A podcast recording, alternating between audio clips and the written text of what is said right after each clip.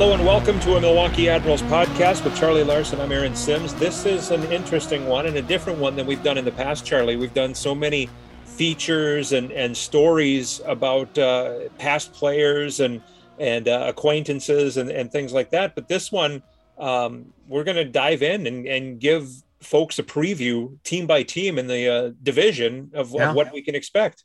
Yeah, absolutely. And it it's exciting for a couple for well, primarily because it means we're about to play hockey, right? right? We're not we're not looking back at someone's career, which has been awesome. It's been fantastic. I think you and I have both loved doing these, but it's exciting to talk about what's coming up and who we're going to face. And it, you know, it reminds you of the rivalries that we've had, which we didn't get to experience last year. Yeah, and you know, and on top of that, because of what happened last year, Uh, there's going to be a lot of, on, on opposing teams, some unfamiliar faces. Oh, you know, yeah. Of course, people will recall that Chicago changed an affiliation last season right. with the Carolina Hurricanes. So there are going to be players in Chicago. I mean, there'll be a, some names that you recognize, but there are going to be a lot of new faces because they're Carolina Hurricanes draft picks, not Vegas Golden Knights or whoever you were accustomed to seeing the last few seasons for the Chicago Wolves. Yeah, um, absolutely. And even you paid attention last year. Yeah. And, and hopefully you did.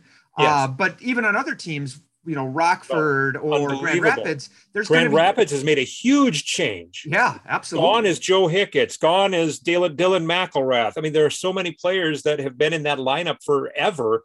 Yeah. Svechnikov. Uh, so many of these guys have either graduated or moved on to organ- other organizations. Uh, going Joe somewhere Hicketts else. Gone to the Minnesota Wild. Dylan yeah. McElrath is out east, you know. So um, there are a lot of changes. Iowa there too. You you talk about the shift they have had the last couple of years under that Paul Fenton started and Bill Guerin has continued, you know, right. and, yeah. um, it's, it's pretty amazing. Texas, uh, the same thing over all over the place. I mean, the, the one constant is change. And especially in the American hockey, in the A H L, it, it, right. You, you take and especially any... when you miss a year and maybe didn't pay close attention yeah, last right. season. You're going to be like, who the heck are these guys? yep. Yep. So this year is the year we're going to really sell programs. Because you cannot tell who anybody is without a program. Uh, I'm, I'm kidding. Or you can use the app. Yes, I'm kidding, of course. But yes, you might have to use the app and, and yeah. find out more. So uh, Charlie had the great idea that we should go around and, and talk with the visiting broadcasters, uh, the opposing broadcasters.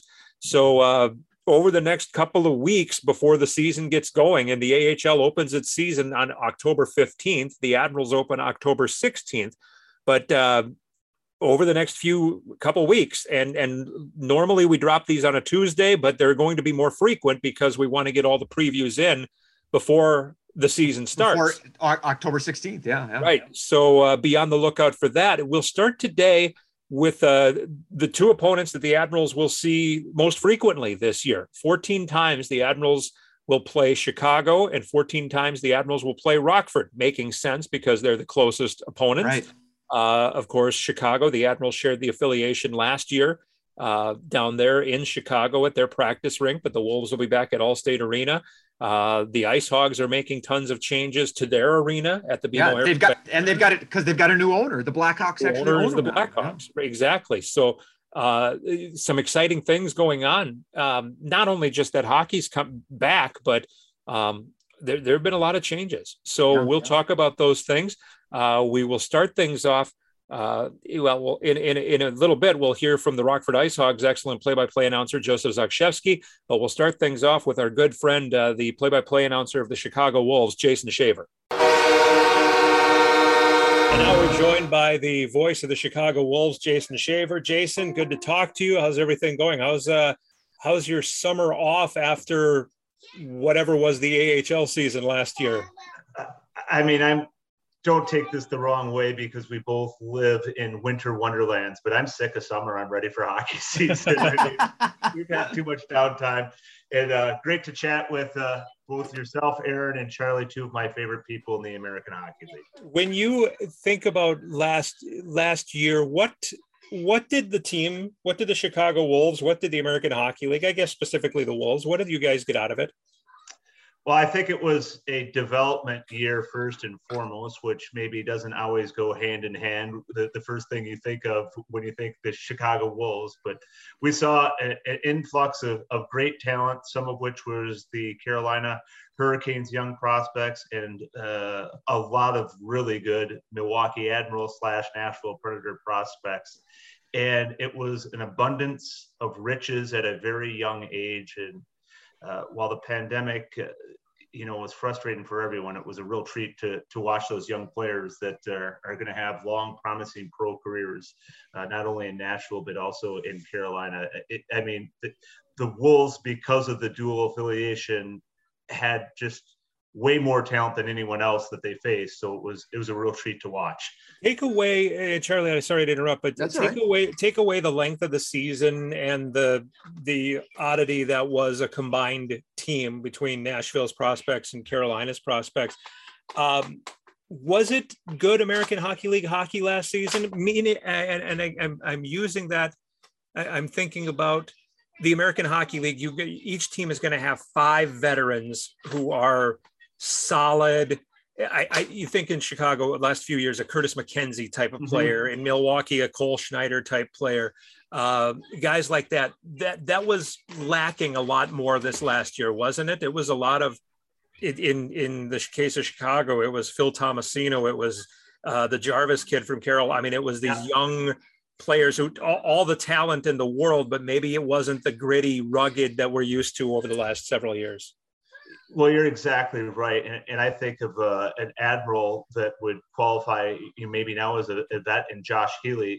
You know, yeah. Josh told us multiple times, he, he was the only player that played in every game this year. And he's like, I didn't think I'd play at all because of, of my age and not being a prospect, but just the way it shook out on defense, he played every game. I, you know, I think all the, the veterans that you'd normally see in Milwaukee or Chicago through Carolina and Nashville were all in the ta- taxi squad this year. So yeah. like, like a Morgan Geekie came down for a little bit. We saw Rem Pitlick like early in the year, not that he's a veteran by any means, but you know, they spent such a, a good chunk of the year uh, up in the N H L in the taxi squad. So no, the vet rule was not, not in effect at all. And the Wolves were a very young team because of the aforementioned Uh, you know, top prospects for Nashville and Carolina that were playing here.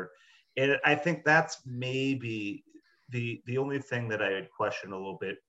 You know, certainly you'd like to see Phil Tomasino and, and Seth Jarvis playing in the American Hockey League this year because they probably are better than the Canadian Junior League at this yeah. stage. Yeah. But, you know, Jamison Reese, who will be a pro this year, or a Luke Evangelista, they might not have as much success this year as they did last year because the league as a whole was so it's much be so much better. Uh, yeah. Yeah. Like you just look at the, the Rockford Ice Hogs last year. I mean, they had pretty much everyone was a first-year pro or kind of A H L, E C H L in-between guys. And they had so, like fifty-five guys. Yeah, so like it, a, it was a, a college football team in, in Rockford last year. Yeah, I, I, and I think the only real traditional team that we saw were the Grand Rapids Griffins that had a, a mix of of veteran players, yeah. like a Riley Barber was down for most of the year. Chris, Chris. Well, they still had all those guys. Hicketts and McElrath were still there, right? Yeah. So that was the really the only A H L team that that I saw last season that looked a little bit what we're traditionally used to seeing in Milwaukee and Chicago. Yeah. L- last year you had, uh, if it wasn't weird enough for you guys, you also had a new affiliation. Uh, mm-hmm. Not even, and not, I'm not even talking about the Nashville part. You had a yep. brand new affiliation. So there's all these new players, all these new coach, uh, coaches, in particular, your head coach, Ryan Warshawski, very well thought of uh, young head coach, similar to Carl Taylor. Uh, so what's, why, what is, makes Ryan so good as a coach? Is he a player's coach? I presume he is, but well, why, why is he so uh, well thought of at this point? Well, I think first and foremost, he identified at a very young age that he wanted to be a coach. And that was probably even before he, he went to college. And then he ended up uh, transferring to play a, a little bit more at a smaller school to even focus more on coaching. coaching. He, wow. he he grew up uh, next to the Sullivan family, the head coach there in, in Pittsburgh, and just kind of ha- has always wanted to be a coach. And even as a player was observing, uh, as a coach. So uh, he, he is a player's coach, but I think he's also got a little bit of firmness to him as well. He he he is got great attention to detail, but he's also, I think, the athletes that, you know, we have uh, come accustomed to in our years in the American Hockey League, that has changed on on how you approach them. So he's more of a, all right, I'm going to be tough on you in practice or the video, but I'm going to also take you out for a cup of coffee, not at the rink, but like, hey, let's go to Starbucks and, and have a cup of coffee and get to know each other. So he's got the glove hands, uh, which served him well last year. And, uh, you know, it was an abundance. Uh, I'm going to say this probably too much today on this podcast with you, of riches, but you had the entire Milwaukee Admirals coaching staff there, plus the Wolves coaching staff, and they divided it in half. So uh, there was a lot uh, of feedback that players got. And, you know, Carl Taylor was running the power play. So even if you were a Carolina Hurricanes prospect, you were dealing with Carl Taylor if you were on the power play, and, you know, vice versa. So I think there was a, a lot of coaching and collaboration that, that went on last year that I, really I, helped Ryan being a young coach.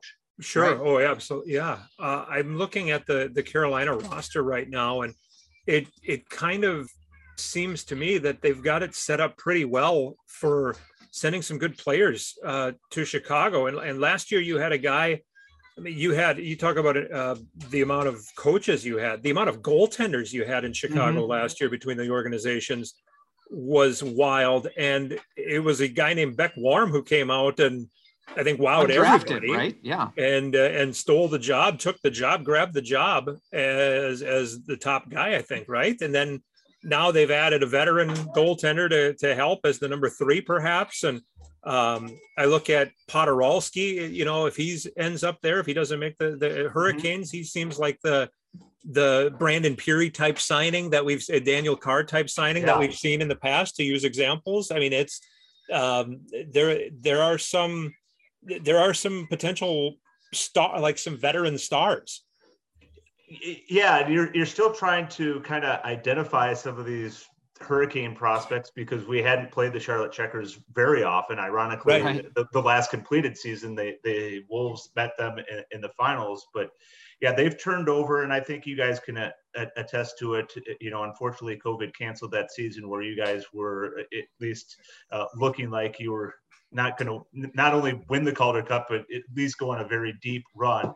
But it's because of those Rem Pitlicks and Tommy Novaks that you support, uh, you know, with the Daniel Carrs, you, you, and you need right. those young prospects. So you look at like a Jamison Reese and David Cotton that got an opportunity to play last year and now will be rookies and, and have a little bit more respect for the American Hockey League. And then you sprinkle in, you know, if it's not Podorowski, it's going to be someone else that was with Carolina last year that, that comes down, and, and you have to have that mix to, to succeed in this league. You can't do it uh, by signing veterans. You only get five veterans, and that's just not enough to win. You have to have the prospects from your, your N H L affiliate to have any sort of success. And that's why it, you, you think about it, and, and Milwaukee has done a pretty good job of it. You find those three-year guys, right, that are right mm-hmm. at like one ninety, two hundred games, so they still can sneak in under that veteran rule. Yeah, and I, I look back at, at the heyday of the affiliation, you know, with the Atlanta Thrashers, and sure, you were signing Brett Sterling and, and Darren Hadar, but you also had guys like a Riley Hozoffel or a Spencer yeah. Havlicek that were thir- three years in. Maybe they weren't good enough to stick in the National Hockey League, but three years in the American Hockey League, they were, you know, second round draft picks. So they were pretty good players yeah. uh, that were playing that were, were non-vets and still kind of considered prospects because they were on their entry-level contract. So you you mentioned him already, Seth Jarvis, number one pick of the uh, Hurricanes in twenty twenty, I believe. Mm-hmm. Uh, certainly has a, a ton of potential. They've Carolina has a lot of plans for him, good plans for him. Obviously, he's a number one draft pick. Is he a guy that's gonna that, that you think will be, you know, sticking in Carolina out of camp, or do you anticipate maybe him coming down for a little bit? Uh, well, and you saw him for ten games or so last year. I was going to say, does he still have to go back? Does he have to go back? Yeah, I think the Iowa Wild have a couple of defensemen that can can actually stay because of that kind of loophole that they created this year. If you played twenty games in the American Hockey League, you don't Tomasino, have to Tomasino would be similar in Milwaukee. Yeah, yeah, and so they're going to uh, – unfortunately, he has to go back, Seth Jarvis. But he does have to go back. Okay, I'm he, sorry. He did not play enough games to, to qualify uh, to, to come to the American Hockey League. Uh, but, you know, he's the type of guy that just seems to slip through. If if you look at him, he's, you know, five, nine, maybe listed, very slight, but he doesn't get hit because his, his vision is so good. He can anticipate yeah. and avoid all contact. He's very fast. So, you know, he's a guy that I would expect, maybe depending on injuries and, and numbers in Carolina, but probably that guy that gets the the ten games in the N H L before they make a decision. Is he, is he staying in the N H L? Good enough to stay up there. Yeah. Yeah. But everything that I saw, and again, it was a much younger A H L uh, league, but he, he was certainly among the top three forwards uh, with the Chicago Wolves last year, you know, right in line with Phil Tomasino, who was uh, equally as impressive and was here the whole year. And, um, yeah, I, I, so unfortunately he will not be with the Chicago Wolves, and I don't think he'll ever play another Wolves game again unless he somehow ends up on an A T O at the end of the year. Uh, and Which the Wolves is, is actually play. That's probably likely at the at the end of say, uh, but this it, year. But when you when you mentioned that, yeah, I, I think of and it's a guy who ended up in Nashville. Now you think of Cody Glass, yeah, a couple of years ago. Yeah, and that's a that's a real surprise to me. I, uh, you know, in the short window that we saw him on that Calder Cup playoff run in Chicago, I he did was not, good. Yeah, I did not think uh, he would have uh, problems adjusting to the N H L. Now, if you've had two reconstructive knee surgeries, that certainly changes the outlook. But if you're a Nashville Predators uh, fan, you are buying Cody Glass very low, and there is a ton of upside with that kid. Yeah. Yeah, no, absolutely. So would you, because of the new affiliation and because of how things were last year and because of the changeover and, and really not seeing Charlotte for the last mm-hmm. four or five years on the schedule, either team, Milwaukee or, or Chicago. In Milwaukee here, I think we have a feeling like this is going to be a good team. And, and, it, and it's right. based on, guys, there are a lot of players. There's there's probably ten players that were here two years ago when the team was that doing are coming really back, well. yeah. The Cole yeah. Snyder's, so the Matt you Donovan. Have that familiarity. I'm curious how you feel coming into this season. Is there the same kind of feeling? Is it like, is it like a baseball season where it's, you know, we all, everybody has hope on, on opening day? I mean, how, how, how what is the feeling like?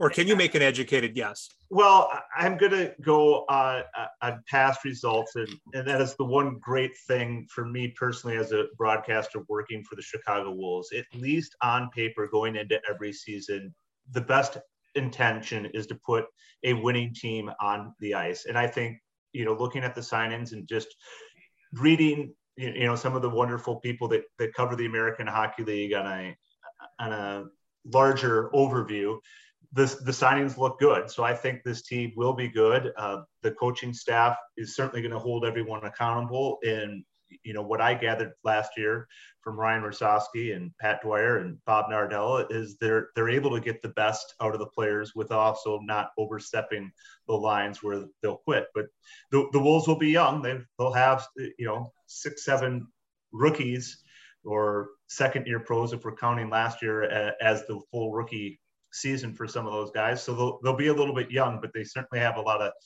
talent. And we already touched on the goaltending a little bit. Alex Lyon coming in, who has been a number one goaltender in the American Hockey League, and Beck Warm. Beck Warm. Yeah. yeah, that's a pretty good one two punch. And and the defense uh, has a little bit more experience than anywhere else in the in the lineup too. So, you know, if you, you work from the goal to defense and then out, uh, at least gives you a chance to be in in in these games. And I was going to say, that's what that's what you want to do. Yeah. Yeah. So I, I think they've built a, a, a pretty good team, you know, certainly in talking with Carl Taylor and, and Scott Ford and Greg Rowell last year. I mean, there's a lot of frustration because Milwaukee is in that window right now. You have a great list of veterans and prospects that are all lining up, and, and that window is still open. So it'll be, you know, the second week of the season, I'm looking forward to seeing uh, the, the Wolves and, and Admirals renew the rivalry and just kind of get a good benchmark. And that's the one thing Rocky Thompson, you know, the prior head coach, said the last couple of years. He always wanted to play Milwaukee to see where the Wolves were. And I, I would think that Milwaukee, just uh, looking at rosters on papers right now, still has the leg up. That's the measuring stick. I, you know, it's funny because it isn't that long ago. And again, sticking with the goalies, it isn't that long ago that each N H L franchise had three. And then the fourth guy was an A H L contract veteran. And the fifth guy was a P T O from right. wherever in the, in the coast, wherever, you know, if you were in Grand Rapids, you'd grab Joel Martin out of Kalamazoo or whatever. Yeah. Right? and that's, and that's how it was. Um, Nashville has six guys. Yeah. Uh, Carolina has five guys under con- I mean, it's, they're seeing the importance of having everybody together. Well, and I, yeah, the N H L's changed too, right? You're not using, you know, most. There's no number ones have, anymore. Yeah, I mean, was Yusei Saros or Pekka Rinne the number one goaltender the last two years in in uh, Nashville? It probably depended on the week a little bit. Uh, so, and I think that's definitely the philosophy that the Carolina Hurricanes have gone with the, the last few years with Mrazek and and Reimer, and now they have two new goaltenders this year, and uh, yeah. Anderson and Rotman that uh, will be fighting it out. And then, you know, Alex Lyon certainly, uh, you know, enchanted a little bit with his agent, thinks he's on the cusp of being a full-time N H L er himself. Yeah. So what? How do, this is maybe not an, a fair question, but how do you? Since you, you haven't, you've never seen these prospects play, but, you know, when you look at the roster, how do you expect this team to play? When I, you know, when I think of ad, the Wolves teams of the past, it's, it's high scoring, and maybe it's because my mind goes back to those dominating teams you had when you'd sweep mm-hmm. us in the playoffs every year. Uh, but, you know, where you would, you guys just high scoring, fast, but also could, you know, could beat you up uh, every once in a while. Mike Hoffman sort of comes to mind. I, I was actually retelling this, the Mike Hoffman, Nolan Yakman fight to my kids the other night. Uh, oh it's a li- little bit gory. It's a good bedtime story. That's a good yeah, bedtime right. story. I'll go to yeah. sleep, kids. but yeah. uh, how, how do you how do you expect? What can Admirals? What can we, Admirals fans expect from the Wolves? Just on an overall level, how do you play? Well, I, I think there's definitely some expectations in the defensive zone from Ryan Warshawski, and that. You know, the cliches are the two hundred foot game and and, right. and all that stuff. But, you know, they, they're going to emulate the Carolina Hurricanes, who certainly can score. But, uh, you know, Rob Brendamore wants them to get up and down the rink. And that's, you know, what these prospects are going to have to do, because if you can't keep up in the American Hockey League, you're never going to get called up. Uh, so I found it interesting last year in, in talking with Ryan Warshawski, you know, you're winning games eight to two, and, and he always was kind of preaching the defensive structure and, hey, you know, Ryan Suzuki needs to work on his angles, or, you know, stuff like that. So sure. There's a lot of high draft picks, and you get drafted high because of the offensive numbers, but there's an expectation that you need to play defense. So I, I, I think, there will be the ability to, to to score, but you have to defend first. But they want to play up-tempo. I, I think these matchups against Milwaukee are going to be fantastic, because I think both coaching staffs want to play the same way. And then just in talking with them last year, they shared so much information. It'll be very yeah, interesting right, to see absolutely. how these head-to-head matchups go, because they did want to develop, and they did share a lot of same philosophies. You know, they say Carolina and Nashville play similarly, so therefore Milwaukee and Chicago play similarly. So the the secrets that were traded last year are going to be interesting to see who can adjust this year. well, yeah. and, and especially when you consider, I mean, you you start, it's the second week of the season that there's back-to-back games, and there's fourteen total. So mm-hmm. what the what the first two, three games might show is going to be way different. It, the, yeah, I mean, it's. It, it it it always is the rivalry, right? But it, mm-hmm. it it seems like even more so this year because of what happened last what happened year. Last that year the, yeah. the, the, the chess moves will be much more scrutinized this season than ever before.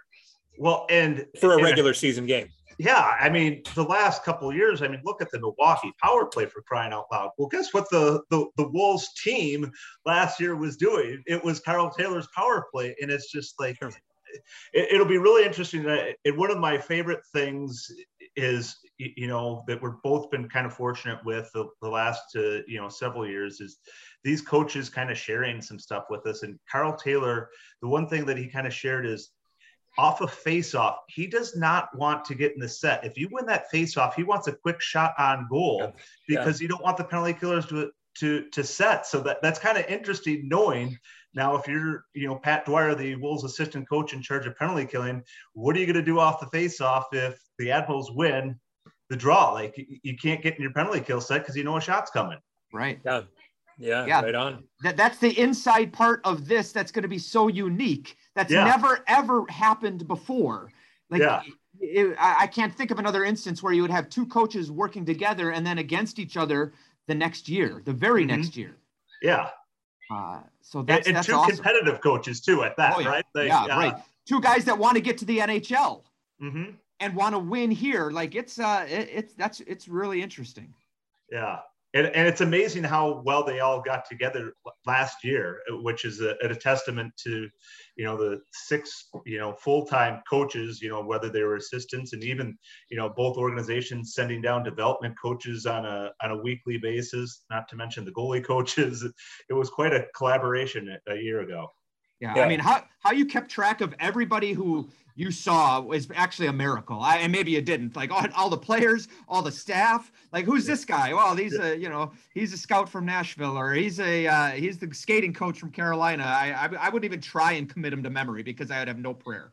Well, I guess that maybe that was the one good thing with the COVID protocols. I was not allowed anywhere uh, near, anywhere close to him, so you didn't have to worry about that. Yeah, just a, a jersey number on the ice, and I was so thankful for, uh, you know, the ten Admirals that were playing, uh, you know, the first couple of weeks, because they were the only players that I had seen played before. Before, yeah, right. You had never seen any of the other guys. That's funny. Exactly. Exactly. Charlie, you have anything else? Uh, that's all I got, Aaron. Yeah. Jason, we're looking forward to the season, obviously, and uh, looking forward to seeing you. Uh, and uh, we'll, uh, it'll be a lot of fun once again.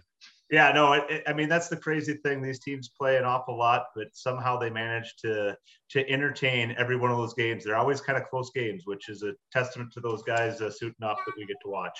Yeah, there's no Am- there's not an Amtrak rivalry anymore, but there might as well be. Yeah, yeah, it's uh, it's still prospering. It's always right here. I'm pointing to my heart. It's always right here. That's where it's at. That's where it's at. Good to see you, buddy. Good to see you. Look forward to seeing you guys a bunch this year. That's uh, Chicago Wolves play-by-play announcer Jason Shaver. We're joined now by the excellent play-by-play announcer from the Rockford Ice Hogs, Joseph Zakszewski. Joey, it's good to see you, man. How's everything going? It's great to see both you guys. It's been amazing. I know we haven't seen each other in a while, but uh, it's great to talk Ice Hogs hockey, Admirals hockey for the first time in a long time. So it's it's been a, an interesting summer, a fun summer, and a busy one, but uh, I'm excited to get things going again. It, it, let's start with the summer. We'll get back to last mm-hmm. season a little bit, but let's start with the summer. Officially, the Blackhawks have purchased the Rockford Ice Hogs. So mm-hmm. how has that changed anything, if at all, with, as it comes to day-to-day life with within the Ice Hogs, and and what will it change, if anything, when the season starts?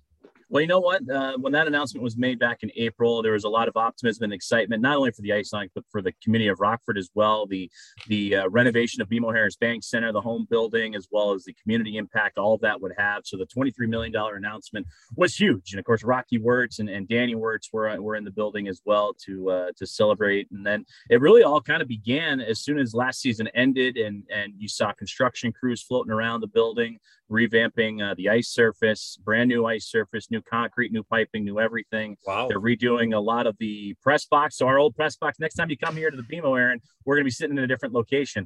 So uh, wow. it'll be a little bit different there. They're revamping a lot of the, the premium seating, the ice, the uh, the locker rooms getting redone in, in different capacities too. And that's just phase one. Phase two uh, next summer is going to be, you know, a concourse overhaul and, and redoing the box office. And so the Ice Hogs and, and their building are getting a nice facelift for the first time since two thousand seven, when the Ice Hogs went from the U H L to the American Hockey League. So sure. it's uh, with that coming in, I mean, it's been loud, to be honest with you. You're yeah. you're hammers and saws and welding machines, and especially when they're pouring the concrete and, and ripping up the old concrete uh, to get to the old pipes. Uh, yeah, it was it was a loud and very dusty few weeks. But and then now from a front office perspective, I mean, last season with with like so many organizations around, you know, professional sports with uh, staff coming and going and furloughs and, and and things of that nature. I mean, when you had a skeleton crew putting on the season, the Blackhawks, you know, saw the opportunity to, to come in and not only help us out, but at the same time, build off of it. And when they officially purchased the team, that's when you saw the influx of staff come in. A new team president uh, arrives as well,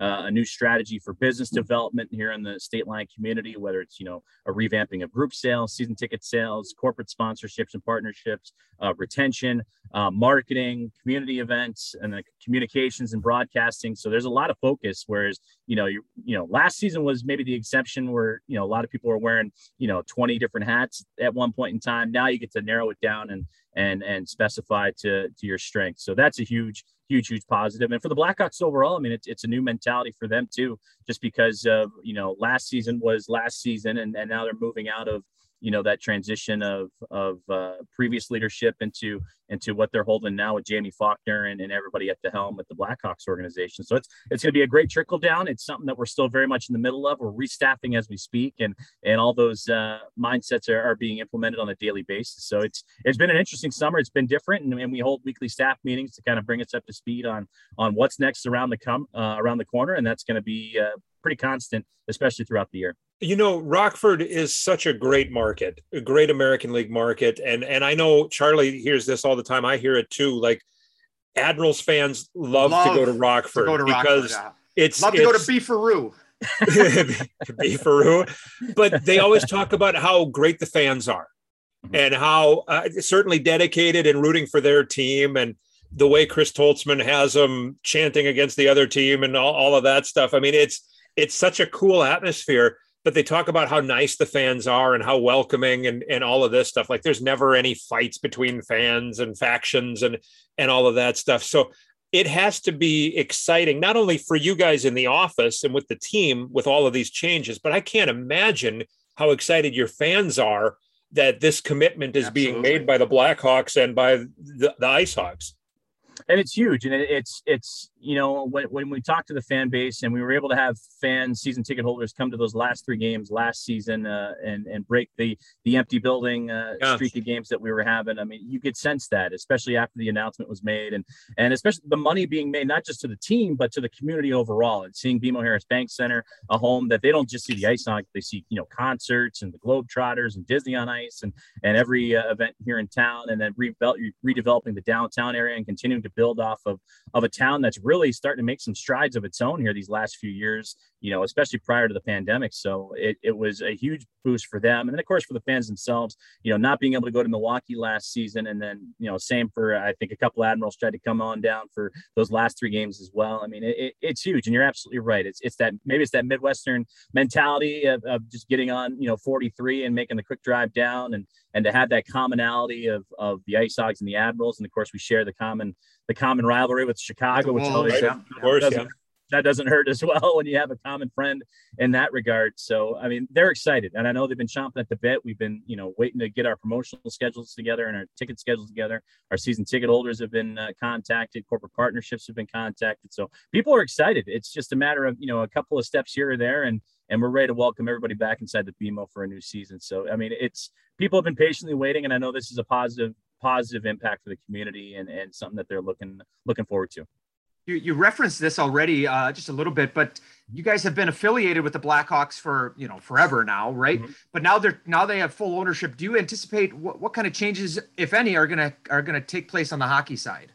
Well, and that's, you know, it, that was kind of the part of the excitement too. And some fans were just like, well, wait a minute, didn't they already own the Ice Hogs? You know, when that yeah. announcement was made, just because, yeah. you know, with the previous relationship with the, you know, the city of Rockford and, and, and the community here in town. So, but as far as from the hockey ops standpoint, I mean, a lot of it's going to be, you know, in terms of like renovating the locker room, that's obviously going to be huge. But for Derek King and Mark Bernard and the hockey operations staff, I mean, for them, they're, they're kind of continuing on what they've been doing, because Chicago's already been fueling Giving that the players, side of, yeah. Of, yeah, that side of, uh, of the organization. So now it's, you know, not only do they have the hockey ops side, but they have the business ops uh, to partner up there with it. So I think if anything, I think that relationship will be tighter versus, you know, the Blackhawks and their hockey operations versus the city of Rockford and the business side. So to have everybody under one umbrella, pulling all on the same rope, as uh, we've gotten to know over these years, uh, is going to be huge. And to have that open conversation between the two sides is, is, is going to be a tremendous uh, assistance. A little bit on last season, how did you get through it with,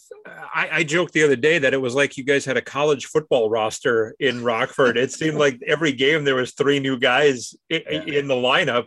Um, as I'm looking at it now, it was just forty-one players who dressed. So that's not too far off a normal season, but when it gets compacted like that and you're playing thirty games and forty-one players are coming through, that's uh, that's a little intense when the locker room is like that. And it was like that from pretty much day one all the way through the beginning of the season. So it's not like, you know, your black aces come at the end of the year, kids finish college, wrap up right there. I mean, it was pretty much from the get-go, a lot of young prospects that, you know, either weren't able to play college hockey or play their junior years. They were coming into the organization. You had guys signed on N H L and A H L contracts, getting, you know, rookie seasons under their belt or maybe season two or three.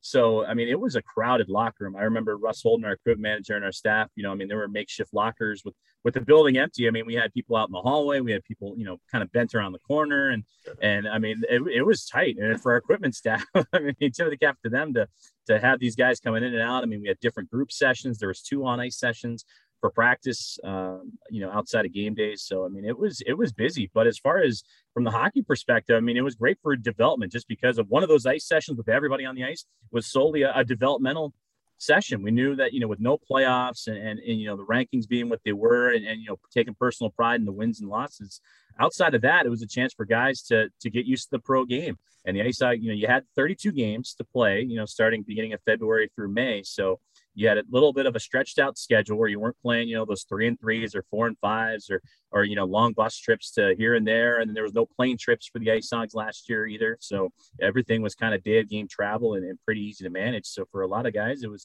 just a chance to maybe get that one-on-one time with, with the development staff and with the coaching staff that probably would not have gotten any other way than to have a season like that. So it was, it was impressive, but then for us, you know, in, in the communications world, you're, you're wondering, well, you know, well, this guy played really well last game. Like, why isn't he playing tonight? Or, you know, this guy's coming back in, why is he coming back out? And, right. and for the coaching staff, he's like, I just, he's like, I got forty-one guys and there's right. only, you can only put so many on the ice at a time, you know? So it was, you know, nothing was performance, you know, based or anything like that. It was just simply getting guys the ice time because practice is one thing. And, and as we all know, you know, playing in a game is a different thing. So and that's, and that's that what was so different about last yeah. season. And when we talk about the American Hockey League, we talk about, um, yes, it's a developmental league, but it is, you do have a veteran influence.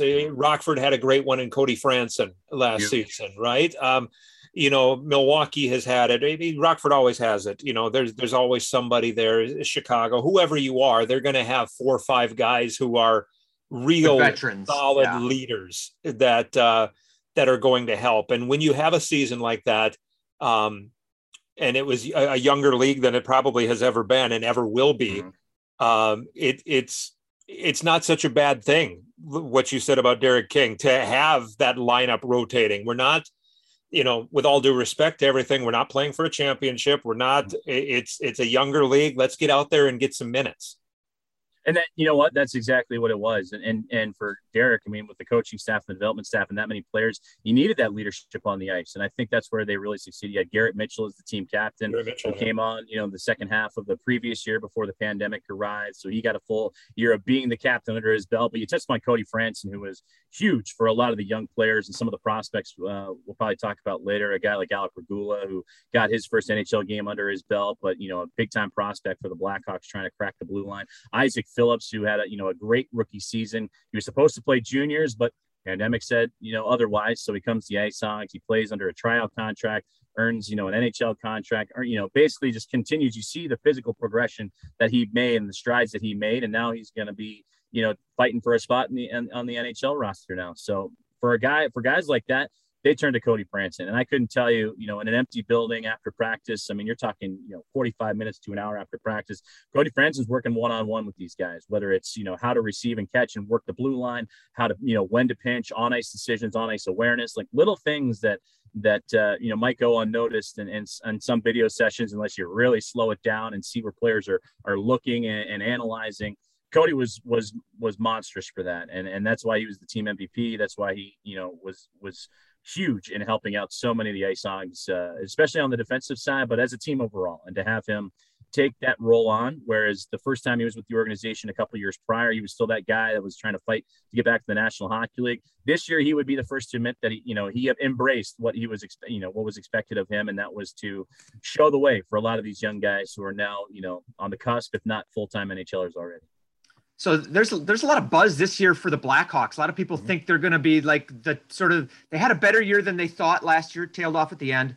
But, you know, signing Seth Jones, Uh, and, and so what kind of Tyler Johnson and yeah, right, right. Yeah. And, and, and getting, getting Jonathan Taves back. Uh, so and a healthy Kirby Dach and yeah, and a healthy Kirby Dach, right. You'd love to, maybe he could, maybe he could do some rehab games in Rockford, huh? That, that'd certainly be nice. That would be uh, amazing to have him back. Yeah, absolutely. Yeah.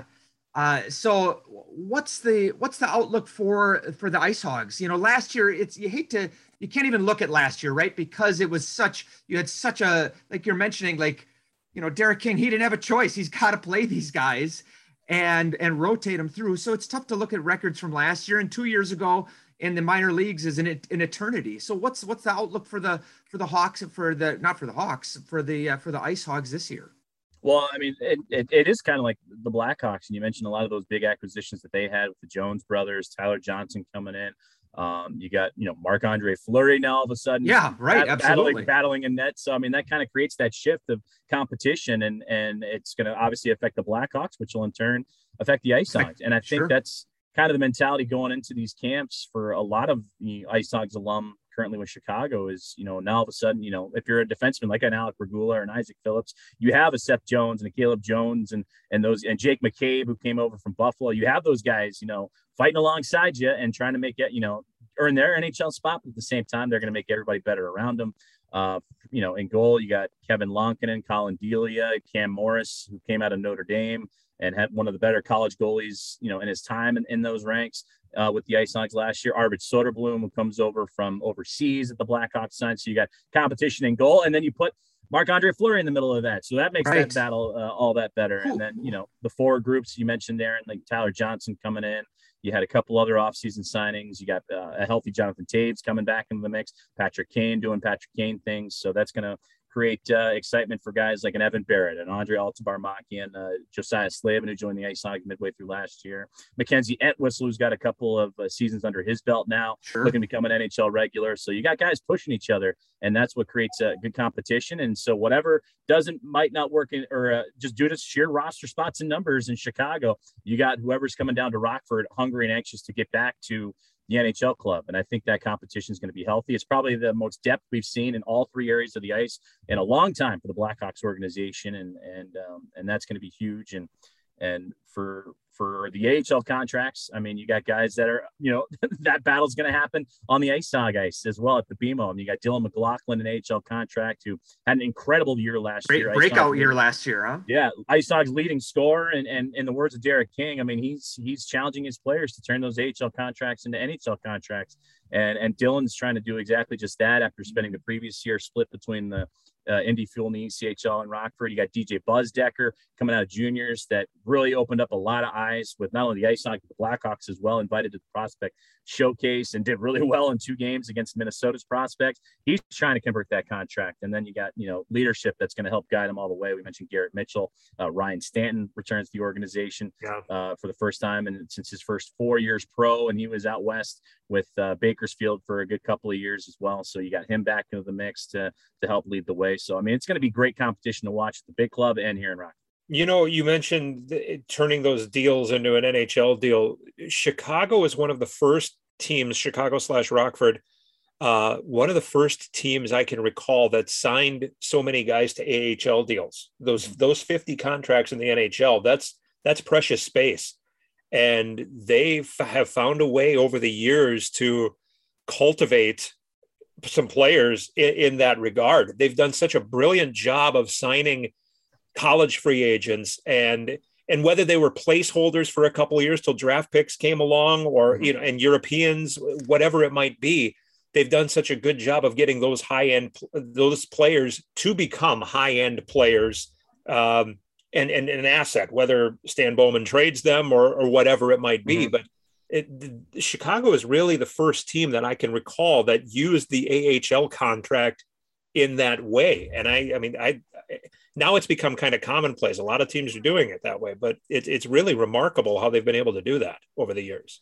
And it's been impressive. I mean, like last year point, you know, Cale Morris, you know, Big Ten championship winner with Notre Dame. And I mean, he was pretty much denying everybody and everything in the college level. And when he became a free agent, it was, you know, okay, well, with the Blackhawks at the time and their goaltending up in question, well, let's give Cale Morris a chance and see what he can do. Like last year, you know, he only appeared in seven games just because you had so many goaltenders in your system. But it's like, okay, you give him a taste of pro life, get him acclimated. This year can be the launch pad, and then who knows where he goes from that point on. Carson Gusevich at the tail end of last year as well was a part, you know, N C double A championship winner, you know, free agent, leading scorer in the tournaments and with his club. And then all of a sudden, you know, he becomes a free agent. Well, land him with the Rockford Ice Hogs, see how he progresses in his small handful of games, and then use his season uh, upcoming as a chance for him to showcase his skills. And you're absolutely right to use that A H L deal as a chance of like, okay, well, you know, let's see what this kid has. Give, give him a year, give him a chance to work with the development staff, work with the coaching staff, meet some of the veterans, play that schedule where, you know, in junior hockey, college hockey, you hear it all the time of, you know, they play weekends only and then yeah. they're off for a week. Well, to have that, you know, what's it like to play in Iowa on a Friday night, come back to Rockford on a Saturday night, and then go to Milwaukee on a Sunday afternoon. Like, what is it? What's that like? And how do you handle yourself? And, and how do you compose your your preparation is is huge. So I, and you're absolutely right. And now for guys to challenge, and then it's open. It's open communication, you know, with Derek. And, and he said it numerous times. And I've heard him say it to players in the locker room. He's like, listen, like, I know you're on an American Hockey League contract. Congratulations, you know, step one for you. But Isaac Phillips, point in case, comes in on a tryout, signs an American Hockey League contract, gets moving, gets his first N H L contract, and all the time continues to progress, continues to use the opportunities in front of them, whether it was, you know, practice sessions, video sessions, one-on-ones with coaching staff, working with Cody Franson, and then executing in, in the games and, and using those chances as well. So, I mean, the chances are there and the opportunities are there, and, and for players to, to leap all over it is huge. And you're absolutely right, Aaron, to, to use the A H L and an A H L contract as that starting point has only been uh, has only been prosperous for a lot of guys over the maybe, last couple of years. Maybe we answered this, and maybe you just answered this, but what did, is that what you got out of the season last year was, was those guys making a name for themselves? I mean, that's, you're not playing for a championship, right? I mean, that that's what you get out of the season, right? And, and for Coach King and, and everybody else to get to know who these people are.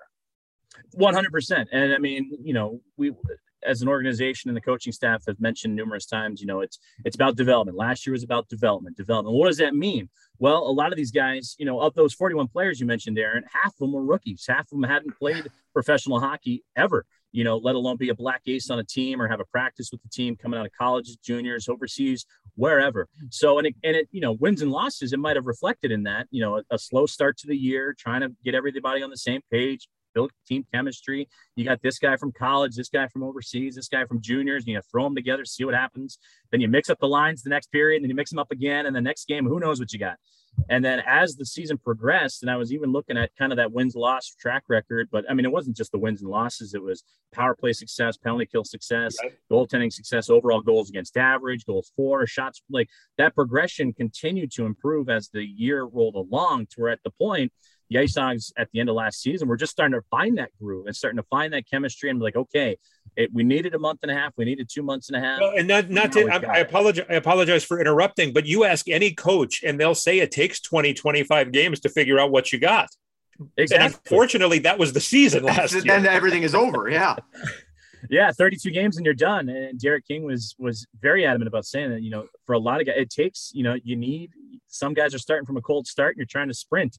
Whereas I think last year was that perfect combination of, you know, unfortunately the pandemic happened and it limited so much, but for a lot of these guys in terms of development and getting used to the pro game, now you almost wish that at the start of this season, the Ice Hogs and the Blackhawks could pick up where they left off right last year. Like you got, you know, so not everybody played thirty-two games we were talking about earlier. Like guys are coming in out of the lineup. They played half that. So a lot of them are still going to be, you know, under their twenty-five game rookie mark. They're still going to be rookies next year as well, right, but they're going to have all that experience. They're going to know what they're getting into. They're going to know what's expected of them. And then at the same time, they're going to already have so much chemistry because there's not a lot of turnover. It's a lot of the same faces and names that they saw from only a couple of months ago. So if they can pick up where they left off last season, I think the Ice Hogs and the, and the Blackhawks organization are in a, in a pretty great spot.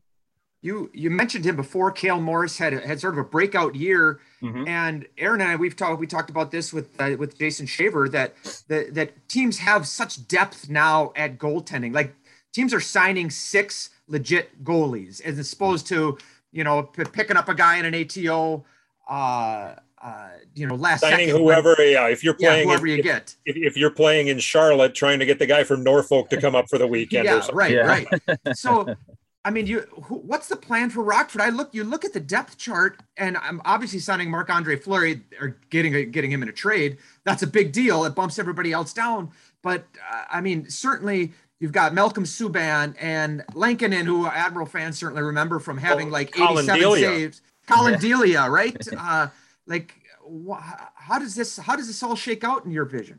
Well, that, you know what, like that's kind of the, one of the areas, and as much depth and excitement and competition there is in all the areas of the ice. I mean, that's going to be an interesting one just because of the addition of Marc-Andre Fleury and, and with Kevin Lankinen having such a great year last year um, and be kind of being thrown right into the mix when, you know, Colin Delia and Malcolm Subban get chances early on. Then Kevin jumps in, and like you said, Admiral fans know him well of, of having to stop a gazillion shots in a game. Well, with the Blackhawks and, and the opportunities that he presented, he had to do a little bit of the same, and he took it and ran with it. And for him to to have the success he had was was was huge. But I mean, he's not going to be the guy that, you know, you can't give him a bunch of games right off the hop. You got to kind of ease him into it if, if he's indeed that next guy. So having Marc-Andre Fleury around for him, Delia and Subban is going to make that competition even better. And then Arvid Soderblom comes in from overseas, signing on a contract nice. with the Blackhawks. Cale Morris, you mentioned, and I failed to mention Tom Auberon back in the organization for his second year of his A H L contract. So I mean, there's going to be some battles, and it'll be interesting to see who's going to take the ice at the B M O. I know waivers kind of come into the mix for a lot of these right. guys with, with like Subban and Delia and, and things of that nature. So, you know, it could change if, if in that regard, if, if teams carry, end up carrying three goaltenders again this season, just with, with uh, how the breakdowns are for, you know, COVID testing and, and preparing in that regard, um, that could open up the door for somebody to stay yeah. in Chicago, but then you still have, you know, but open opportunities here in Rockford. So yeah, it's, I, I hope not. Like it, we, yeah. this is another thing we discussed at length last year, was how third goalies in an organization just got screwed over last year. It was basically like an empty year. Yeah, they got paid, but nobody, they didn't play because they had to just stay on uh, on taxi squads. And so I hope, you know, for whoever it is, if it's Subban or Delia or whatever, that they actually get a chance to play and not just uh, you know, sit at the end of the bench and uh, hey, yeah, stay two hours after practice every day. yeah, exactly. Because some guy needs to work on his uh, shootout moves. And uh, we saw a lot of that last year. I mean, Matt Tompkins was with the organization then. I mean, you had Tom Auberon, who was with us the whole time, Cale Morris, Colin Delia came down for a rehab stint for uh, a handful of games too. So, I mean, there was, there was a logjam in nets. The beauty of having, I guess, when you have forty-one players on your roster is that, you know, if you have enough goalies to make up for it, you got two teams and, you know, enough time to scrimmage and, and, and get everything done with the coaching staff. So, yeah, I'm I'm rather curious to see how that's going to shake up and what kind of competition. And you said, you know, it's kind of funny, you Cale Morris in a breakout year and how consistent he was. He only played in seven games. He only had seven appearances last season. So right. to call it a breakout year in that limited window was huge. And that kind of goes back to, you know, taking those opportunities when you get them of, of just like, okay, you know, here's this, you know, Big Ten champion coming out of Notre Dame with a lot of buzz around him when we signed him as a free agent, the organization did. And, and to give him those games and kind of toss him on out there and to play so well after not playing for a good chunk of the first half of the season was, was huge. So uh, it's, it's going to be a fun battle, as well as a lot of different areas on the ice. Speaking of, of battle, and every N H L team, and, and Chicago there t- again has done a great job the last couple of years. And yes, they've struggled at the N H L level, the Blackhawks, compared to what they were doing at the beginning of the twenty tens. Um, but they have given guys opportunities. Brandon Hagel has gone up and seized an opportunity. I mean, players have gone up, played at, at least a few games. They've given guys spot starts here and there just to see what they can do. Um, going into this year, because of last year and the depth and now the, the, the additions the Blackhawks have made, I know here in Milwaukee, we like to sit and think, okay, this guy's not going to be on the, he's not going to make Nashville, so he'll be here. And we've got these A H L contracts. So we think we have a pretty decent idea of what the Admirals will look like, give or take five guys, maybe three, you know, yeah, we can yeah. probably do three quarters of the team.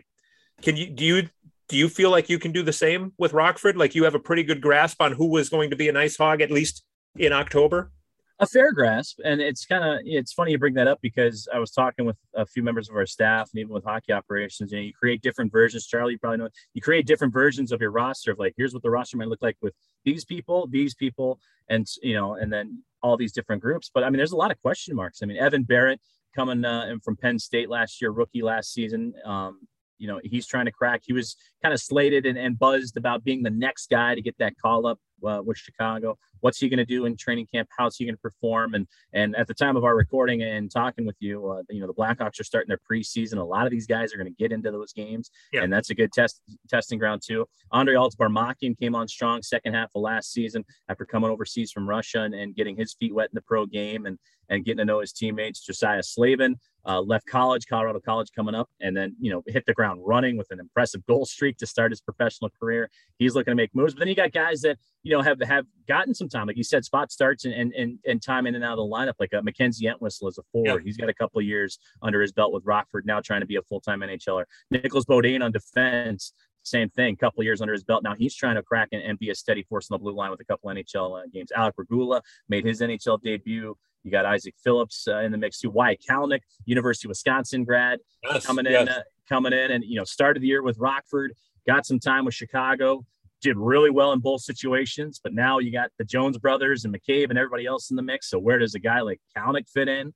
Um, So, I mean, you, you can continue to pile on opportunities for, you know, you got, again, one list of guys that, you know, okay, like if we see him, we might see him for a weekend or two, or Hawks are on the road. This guy's going to get some games here in, in, uh, in Rockford, or, or vice versa. So it, it's going to be interesting. And it wouldn't surprise me with as many transactions that happened last year of guys going to the taxi squad and, you know, five players going one way, another five coming the other way, to see something similar, especially with the youth of this team and not having to worry about waivers and, and everything like that, to, to have a lot of up and downs uh, for this club. So, you know, an Ice Hog team you might see on Tuesday in Milwaukee might be different than the Ice Hog team you'll see Friday night uh, that same week at the B M O or something like that. So it's, it's going to be interesting. There's nothing wrong with that. I like the fact that you can, your five, six, seven defensemen and maybe your eleven, twelve, thirteen forwards, that you can do that with those mm-hmm. guys and give them.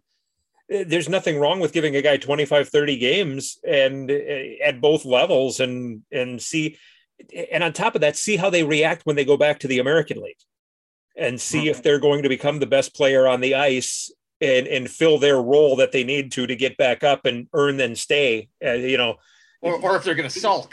To be yeah, the man, exactly. you gotta, to be the man, you got to beat the man. Right. And then, you know, and, uh, and that's, that's, that's what you look for.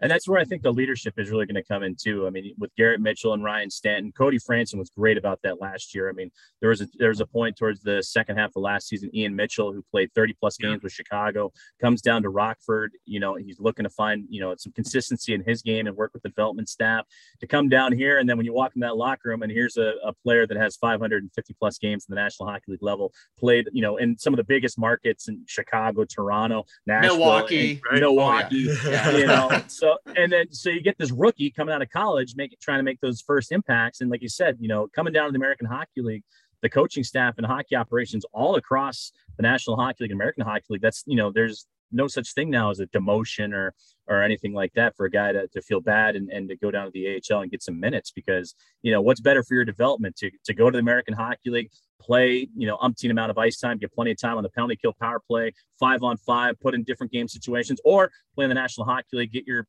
three, four minutes, and then, you know, then report back. So for a guy like an Ian Mitchell last year to have that experience and come down to Rockford and, and play and, and against top talent too. I mean, he, he got some games, you know, with against Iowa, with Chicago, the, the Wolves having two affiliates with, you know, the Admirals in Nashville, and of course Carolina coming in. And I mean, he saw some top talent. So it's, uh, yeah, it, it's going to be great. So if, you know, the coaching staff say, you know, says, hey, like, you won't be able to play this weekend and we won't have you slated to play this weekend, go down to Rockford. They got two home games. It's ninety miles down the road. Don't worry about it. You'll be fine. You know, take it.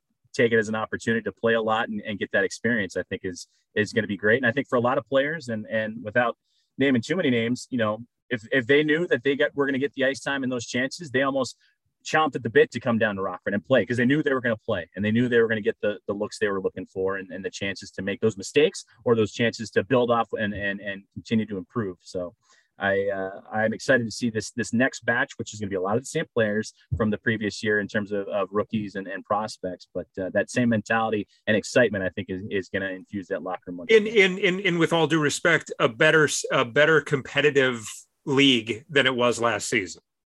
one hundred percent. And then you're going to see that across all different organizations. I mean, yes. with, with Nashville, Milwaukee, you're going to see that in Carolina and Chicago, Minnesota and Iowa. I mean, there's prospects galore all over the place just because of what last year brought in with players that, you know, you would think like, we'll give them another year in junior just because of roster spaces, but then you give them a couple of professional games and you know, okay, well, maybe this kid is ready to make the jump. Maybe right. this kid is ready. Like, okay, like, here we go, you know? So I think that's going to create competition all over the map. And not only just competition against the opponent across the ice from you, but competition in the locker room, which builds a, a lot of, a lot of friendships and, and a lot of, you know, battles in practice and a yes. lot of off ice scrimmages and, and, you know, things like that. So I, I, I can see that across the board for a lot of different teams, and you'll see it on the ice too, because guys are going to be hungry, and they're going to be hungry to, to make the lineup. And, and, and now they know that, you know, you only, you're, you're one of how many spots. And if I want that spot, what am I going to do to, to get there? Yeah.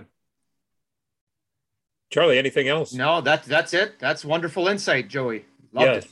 We really oh, absolutely. It. Thank you guys. I appreciate you considering me and letting me come on and talk a little bit, talk shop. Good to we, see you. Yeah, guys. Exactly. Have, we'll, we'll see each other quite a bit here.